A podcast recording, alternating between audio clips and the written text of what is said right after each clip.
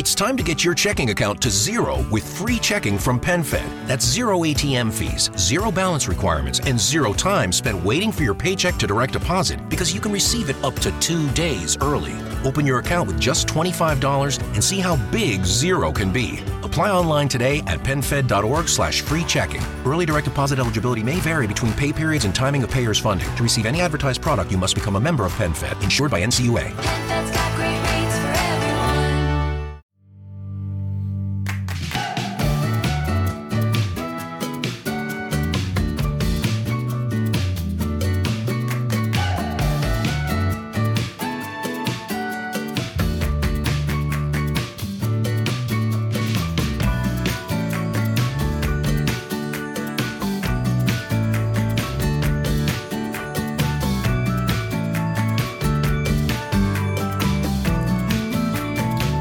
Bienvenido al capítulo 16 de Eureka, un podcast de Emilcar FM sobre innovación, productos y curiosidades sobre los mismos. Mi nombre es Fran Molina y, si me lo permites, estaré encantado de poder compartir contigo este espacio de entretenimiento y aprendizaje. En este podcast quincenal vamos a disfrutar de muchos productos innovadores.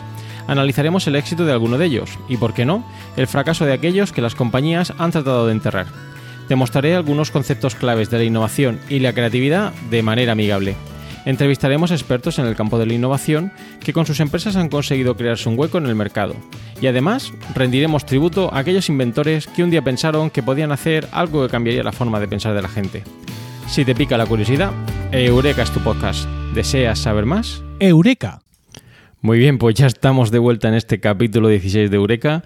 Después de este pequeño parón que hemos tenido con la Semana Santa y las fiestas de primavera aquí en Murcia, que hacen que tengamos 2 semanitas de vacaciones, ya estamos todo el equipo de Emilcar FM de nuevo con nuestros episodios, capítulos, en los diferentes podcasts que tenemos aquí en la red.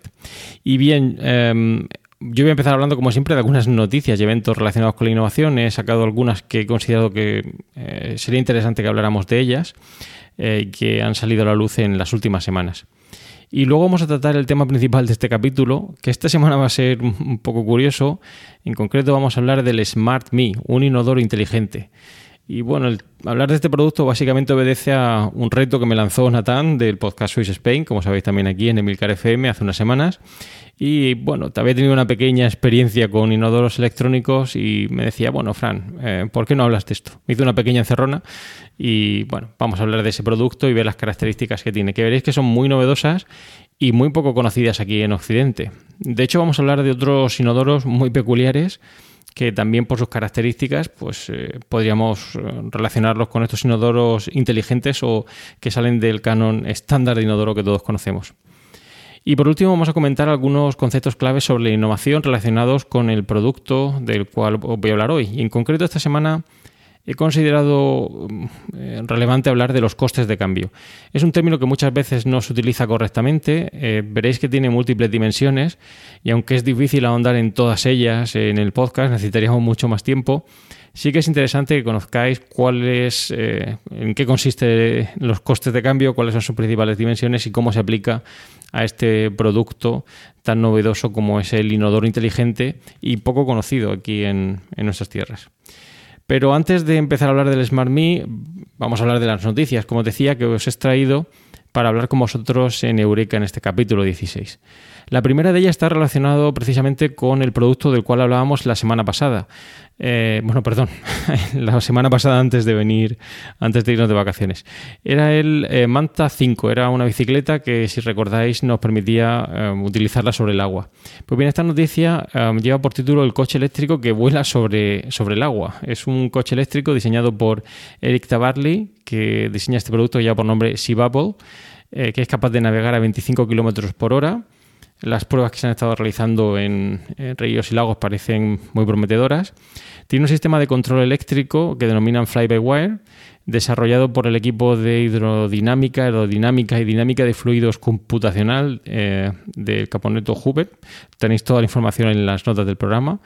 Y el objetivo, pues bueno, es que las sensaciones a bordo de este producto no sean las de estar en un barco, sino en un coche. En un coche, pero en este caso en lugar de la carretera, sobre el agua. Para ello se sirve de tres flaps puestos sobre las hidroalas que mantienen la estabilidad. Si veis el vídeo que aparece en la noticia, la verdad es que da la sensación de que es bastante estable este coche. Entiendo que esos flaps lo que hacen es ayudar a que, obviamente, no despegue y que mantenga de alguna manera la situación sobre el agua. En principio sería como el mecanismo inverso al que podría tener un flap en un avión, que lo que haría sería aumentar la sustentación y hacer que el barco o el coche se elevara sobre el agua. Es interesante porque está construido con materiales biodegradables. Está propulsado por energía eléctrica, tiene una autonomía de entre 80 y 100 kilómetros y, según nos anuncian en la noticia, próximamente se va a producir a gran escala. Quizá una de las cosas que, no sé, me han llamado la atención y que no sé si a vosotros quizá os parezca también digno de reseñar es el hecho de que parece un poco difícil de manejar, ¿no? No sé, es un coche, es un barco, es una mezcla de barco, coche y avión, pero bueno, ya veremos. De momento parece que, como decía, es muy prometedor y seguiremos hablando si acaba produciéndose a gran escala aquí en Eureka. La segunda noticia también va de coches, pero está desde otro punto de vista. En concreto, es una noticia que nos habla de cómo Ford y Alibaba han lanzado una máquina expendedora de coches en China. Sí, como lo veis, una máquina expendedora de coches en China. En concreto, es una máquina que lo que pretende es mejorar la experiencia de compra de los consumidores. El objetivo es que los consumidores puedan probar esos productos, en este caso los coches. Nos hablan de varios modelos, el Mondeo, el Kuga y el Explorer. Y bueno, básicamente con una aplicación móvil el usuario reserva un modelo y lo recoge en esta máquina expendedora, lo utiliza durante 3 días y entiendo que luego lo devolverá a esa máquina expendedora. La máquina en concreto cuenta con un sistema de elevación inteligente para guardar todos estos coches y con un dispositivo de identificación que puede albergar hasta 42 vehículos a la vez. Curioso, ¿no? Muy futurista quizá, pero es una forma de dar a conocer los productos de Ford y hacer que los consumidores pues, lo utilicen durante estos 3 días que nos prometen aquí en la noticia. La tercera noticia que os traigo hoy aquí dice así: ¿por qué quieren prohibir las cápsulas de café de un solo uso? Bien, esto es algo que quizá deberíamos meditar en más de una ocasión cuando utilizamos las máquinas con cápsulas desechables. Obviamente no voy a descubrir aquí la pólvora, pero todos somos conscientes de las ventajas que tiene estas cápsulas de café desechables. De hecho, es el formato preferido por muchos usuarios. Es cómodo, es rápido, permite ahorrar tiempo y de hecho también permite ahorrar producto. Una de las críticas de las cafeteras convencionales es que se desecha mucho café, mientras que en las cápsulas es solo la cantidad monodosis que necesitamos para preparar un café. Pero el problema es que están fabricadas con plástico y aluminio.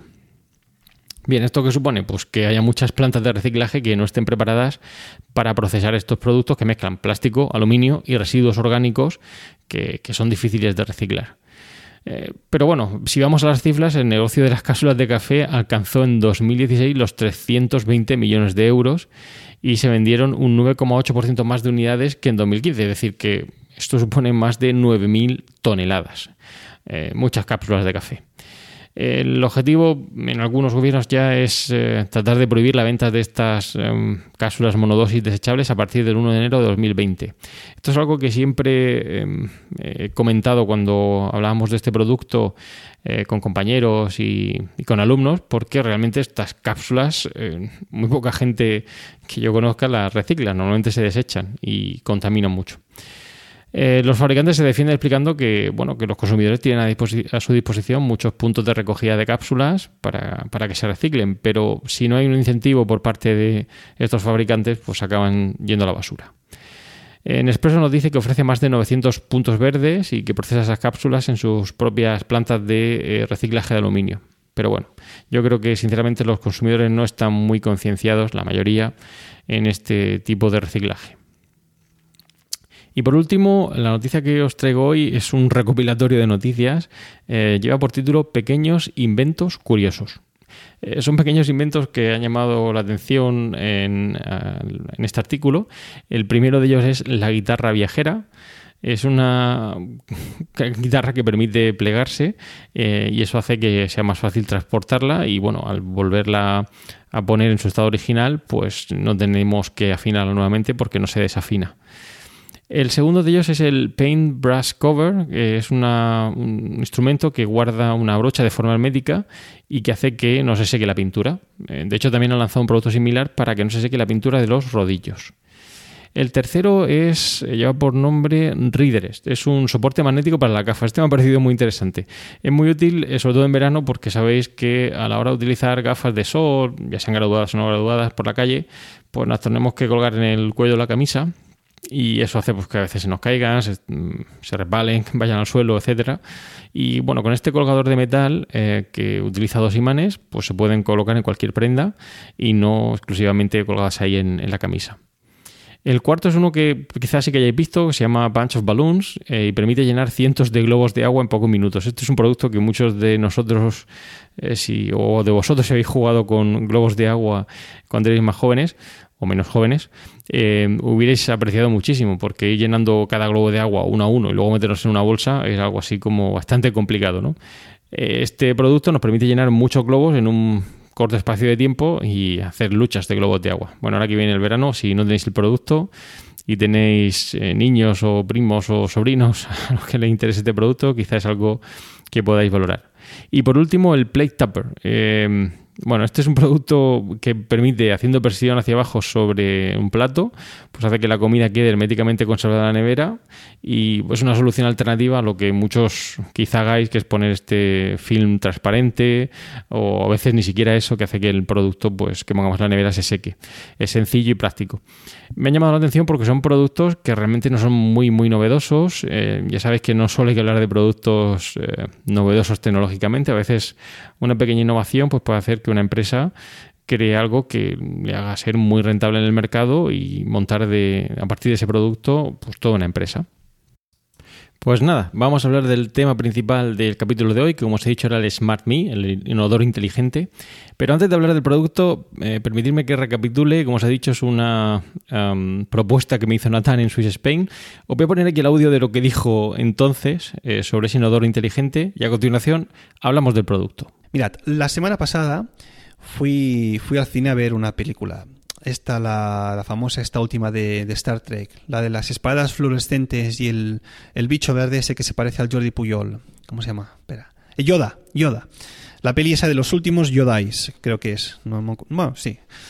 La fui a ver, pues bueno, para poder escuchar sobre todo el capítulo 11 de Cinema TV, nuestro podcast aquí en Emilcar FM de cine y series, donde hablaban de esta película, ¿no? Que bueno, todo el mundo, casi es una película que hay que ver, ¿no? Había un montón de podcasts que escucho de cine y series que hablaban de ella y bueno, hasta ahora no había escuchado ninguno pues porque no había visto la película. Pues bueno, hacía 1 año y 3 meses que no iba al cine, ¿eh? Desde que nació mi hijo Adrián, de hecho. Pues bueno, ha sido un año complicado. Y bueno, al volver, pues me encontré con una sorpresa. Como os expliqué en el capítulo 3 de Swiss Spain, ya sabéis que aquí en Suiza, en el medio de la película y muchos cines, hacen una pausa. Pues bueno, en esa pausa, para que tú vayas a comprar algo, para que vayas al lavabo, pues bueno, yo hice lo propio. Me levanté de la butaca y me dirigí al excusado. ¿Y cuál es mi sorpresa? Cuando me dispongo a hacer mis necesidades líquidas y me doy cuenta de que, ¡oh my God!, en el urinario hay una pantalla incrustada que no para de pasar tráileres y anuncios. Y en ese momento yo pensé para mis adentros, esto es para mear y no echar gota. Habéis visto lo que he hecho ahí, ¿eh? Me haré un chargota. Es que estoy subiendo de nivel en esto del podcasting. Bueno, claro, el peligro de estos meaderos es que, bueno, que si tú te quedas más rato de lo que se espera y hay alguien esperándose detrás, pues bueno, te quedas ahí embobado mirando trailers y hay quien se pueda pensar que estés haciendo otra cosa, ¿no? Claro, te ven ahí con la mano derecha sujetando el Bradsburg y bueno, pues quién sabe, ¿sabes? Por cierto, os dejo la foto en el Instagram del podcast para que veáis qué pinta tiene esto, ¿eh? Y claro, estando ahí, yo me pregunté. It's time to get your checking account to zero with free checking from PenFed. That's zero ATM fees, zero balance requirements, and zero time spent waiting for your paycheck to direct deposit because you can receive it up to 2 days early. Open your account with just $25 and see how big zero can be. Apply online today at penfed.org/free checking. Early direct deposit eligibility may vary between pay periods and timing of payer's funding. To receive any advertised product, you must become a member of PenFed, insured by NCUA. ¿A quién se le ocurren estos inventos? Porque claro, a alguien un día se le encendió la bombilla y dijo: ¡Eureka! Voy a inventar un urinario con pantalla integrada para que la gente se trague anuncios y tráileres mientras esté haciendo lo suyo. Y mira, se me está ocurriendo una idea. De hecho, podríamos aprovechar esta situación para mandarle deberes al presentador. A ver, vamos a utilizar mis poderes mentales, así como los de los últimos Yodais, de estos del podcasting, y voy a ponerme en contacto mentalmente con Fran. Pues nada, después de esta pequeña pero necesaria pausa con Natán en Swiss Spain, vamos a hablar del Smartmi, el inodoro inteligente. Bien, el Smartmi es un inodoro electrónico que tiene unas características muy peculiares. Es una versión reducida de un inodoro que Xiaomi presentó en 2017, es un producto de esta empresa muy conocida por todos. De hecho, en el artículo que os pongo ahí, las notas del programa, relacionan a Xiaomi casi con IKEA, y es algo para meditar, porque realmente Xiaomi que hace de todo, desde aspiradoras autónomas, ahora inodoros inteligentes, móviles, etcétera. Pero bueno, es un inodoro electrónico. Obviamente aquí en España tiene una demanda muy baja en comparación con otros países, y no es el único que lo hace. Hay marcas muy reconocidas como Toto, aquí también Villeroy o Roca tienen algunos modelos. Pero bueno, es un producto que sobre todo en Japón se vende mucho. Tiene un precio de 189 euros, y las características fundamentales de este inodoro es que tiene un chorro limpiador para el usuario. Se puede regular la temperatura de esos chorros de agua y podemos ajustar también la temperatura de la superficie de la taza. Tiene también wifi. Reconoce a las personas cuando se sientan, y de hecho si estamos más de 30 minutos sentados nos avisará, así que no podemos estar allí mucho tiempo. Y si tenemos la pulsera Mi Band 2, otro de los productos estrella de Xiaomi, se va a sincronizar con el Smartmi y nos va a dar información del inodoro. De hecho, tenemos incluso un panel de control en el lateral a disposición del usuario para controlar los chorros de agua, etcétera. Bien, es un producto que quizá aquí en España o en otros países, si me escucháis, pues nos resulta un poco chocante, igual que le resultó a Natán ver un inodoro con una pantalla dando información, pero bueno, no es algo nuevo. Pero antes de hablar de otros modelos de inodoro, vamos a ver un poquito la historia del inodoro, que veréis que ha cambiado mucho desde sus inicios. Bueno, el inodoro en sus inicios, también es conocido como inodoro, retrete, váter excusado o taza de baño. Pero bueno, en sus inicios, como decía, hasta la invención del inodoro, como más o menos lo conocemos hoy en día, se utilizaba una cubeta o pozos negros que se cavaban en el suelo. En la época medieval, de hecho, esas cubetas se vaciaban en las calles y los residuos de esos pozos negros pues se aprovechaban como fertilizantes. No es hasta 1589 cuando Sir John Harrington, un ahijado de Isabel I, diseña un inodoro provisto de un depósito de agua. Harrington, de hecho, recomendaba tirar de la cadena 1 o 2 veces al día. O sea que os podéis hacer una idea de cuánto se vacía, cada cuánto se vaciaba ese depósito, ese inodoro. En 1775, Alexander Cumming, un relojero de Londres, inventa el primer inodoro ampliamente usado. Lo que hacía es que por medio de un tirador se abría una válvula que dejaba caer el agua en un depósito que estaba situado en lo alto, y al mismo tiempo se activaba un mecanismo para que el contenido de la taza fuera arrastrado hasta el pozo negro. En 1778, Joseph Bramah patenta una válvula mejorada que bloquea el desagüe. En 1870 se reemplaza la taza de metal por una de cerámica. Ya entonces el inodoro tenía una forma de S con sifón que evitaba la llegada de olor de los sumideros. En 1889, Davis Postel inventa un sistema de cisterna que requería menor presión de agua y necesitaba menos válvulas. Al tirar de esa cisterna se descargaban 8 litros de agua desde un depósito situado en lo alto, y una llave de bola permitía que se abriera una válvula y al final la cisterna se volvía a llenar.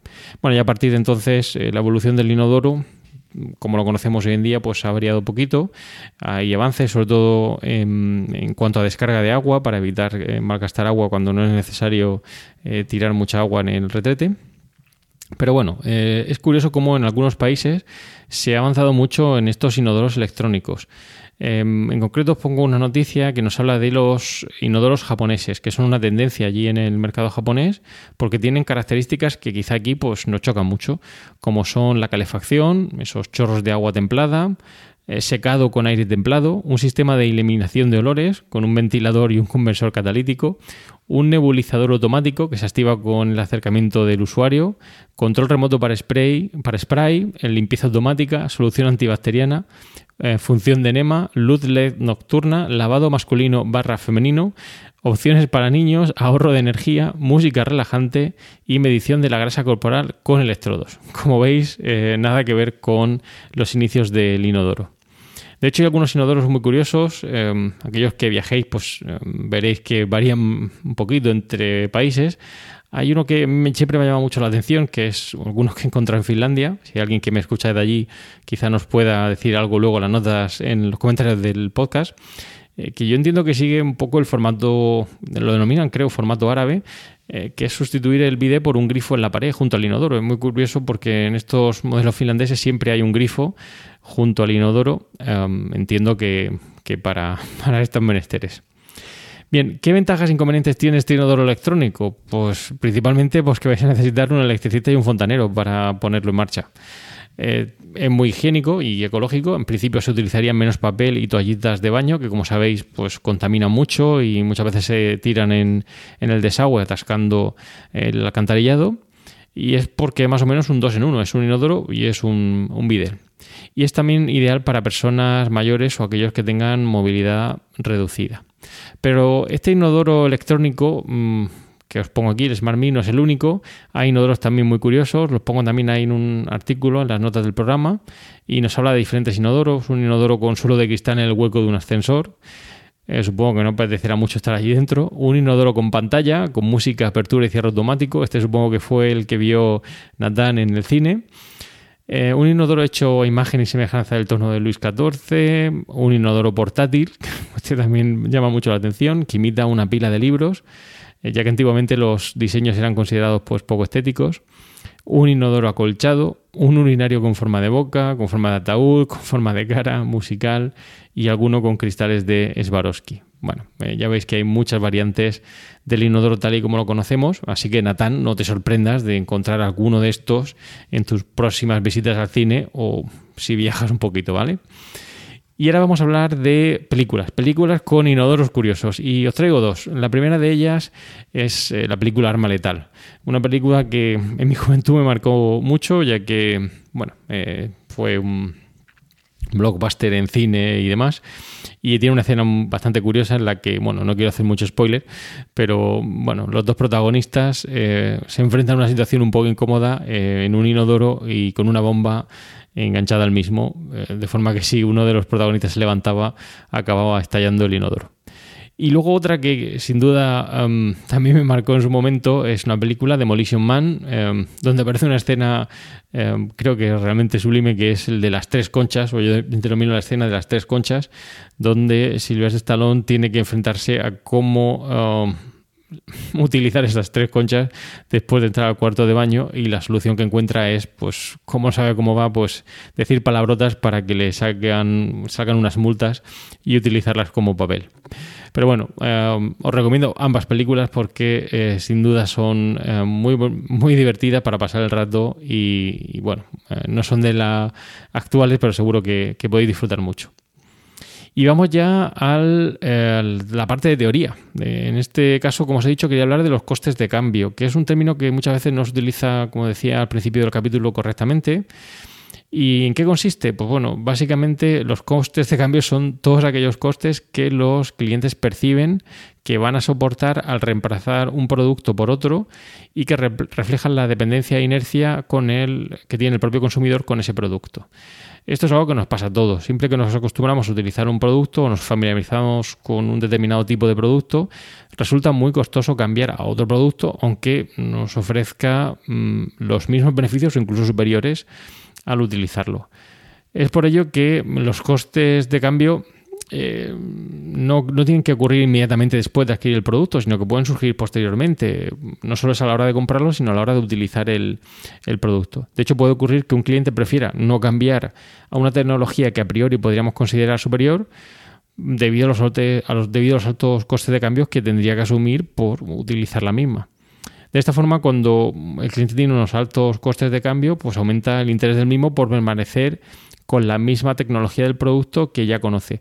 Esto es algo que en la literatura se conoce como apalancamiento o efecto locking. Lo que hace es que el consumidor pues, prefiere seguir utilizando lo que ya conoce a pesar de tener un producto con mejores características, pero el esfuerzo que le supone aprenderlo requiere, pues, por su parte, pues, seguir utilizando el que ya tiene. Pero hay muchas dimensiones, como os decía, aunque no vamos a profundizar en todas ellas porque no tenemos tiempo, bueno, que suenen que hay pues lo que se denominan costes de pérdida de beneficio, como los beneficios y privilegios perdidos al cambiar de proveedor, los costes de incertidumbre, como la probabilidad de que disminuya el rendimiento al cambiar de proveedor, los costes de evaluación, como el tiempo y el esfuerzo necesario para recabar información antes de cambiar de proveedor, los costes de conocimientos, que incluyen el tiempo y el esfuerzo de aprender cómo funciona el nuevo producto, los costes de puesta en marcha, que son uno de los más importantes, como el tiempo, el esfuerzo y los gastos para establecer una nueva relación con el proveedor, y los costes de hundimiento, que recogerían la pérdida de las inversiones en la relación establecida con un proveedor tradicional. Es decir, que si ya estamos familiarizados con un cliente, pues cambiar a un nuevo producto pues nos va a suponer una inversión que quizá algunos no deseen realizar. ¡Eureka! Pues nada, hemos llegado al final del podcast de hoy. Espero que os haya resultado interesante el producto del cual hemos hablado hoy y que hayáis aprendido algo más sobre el Smartmi, el inodoro inteligente. Ya sabéis que a propuesta de Natán, de Swiss Spain. También os dejo en las notas del programa enlaces interesantes de todos los productos, noticias que hemos hablado y que, bueno, espero sean de vuestro agrado. Y quería, como siempre, pues que enviéis comentarios sobre el capítulo. Voy incorporando las sugerencias que me vais mandando al podcast. Veréis que he reducido un poquito la introducción y demás. Y también que me dejéis reseñas en iTunes. Esta semana quiero hablar o mencionar una que nos ha dejado Emilcar. Es la primera vez que hablo aquí de las reseñas, pero bueno, me ha gustado la reseña y quiero comentarla aquí con vosotros. Y dice así: Eureka es un ejemplo de podcast para poner en las universidades. Es un programa con una gran base de investigación detrás, presentado por un especialista en la materia y que es capaz de llegar a cualquier persona curiosa, inquieta, despierta, que desea saber más sobre muchos de los productos que nos rodean. Bueno, no sé si soy especialista, Emilcar, pero muchas gracias por tu reseña y por la oportunidad de estar aquí en Eureka todas las semanas con vosotros, creando contenidos y comunicando productos innovadores y noticias innovadoras. Así que ya sabéis, dejad reseñas en iTunes. Veréis que próximamente vamos a tener cosas novedosas en el podcast que sortearemos y que, bueno, pues todos aquellos oyentes que son fieles a Eureka pues podrán participar y recibir estos productos. Así que nada, pues gracias por escuchar Eureka y espero como siempre vuestros comentarios sobre estos y otros temas relacionados con la innovación y los nuevos productos. Ya sabéis que podéis realizar vuestros comentarios o contactar conmigo en la dirección emilcar.fm/eureka, por correo electrónico en eureka@fjmolina.com y en los otros medios de contacto que encontrarás en emilcar.fm. Y ya sabéis, no olvidéis escuchar el resto de podcasts de Emilcar FM, donde podréis aprender muchos temas interesantes y de actualidad. Y para terminar, como siempre, ya sabéis, una frase célebre. En este caso, una frase enunciada por Nikola Tesla. Y dice así: el científico no tiene por objeto un resultado inmediato. Él no espera que sus ideas avanzadas sean fácilmente aceptadas. Su deber es sentar las bases para aquellos que están por venir y señalar el camino. Muchas gracias y propicios días.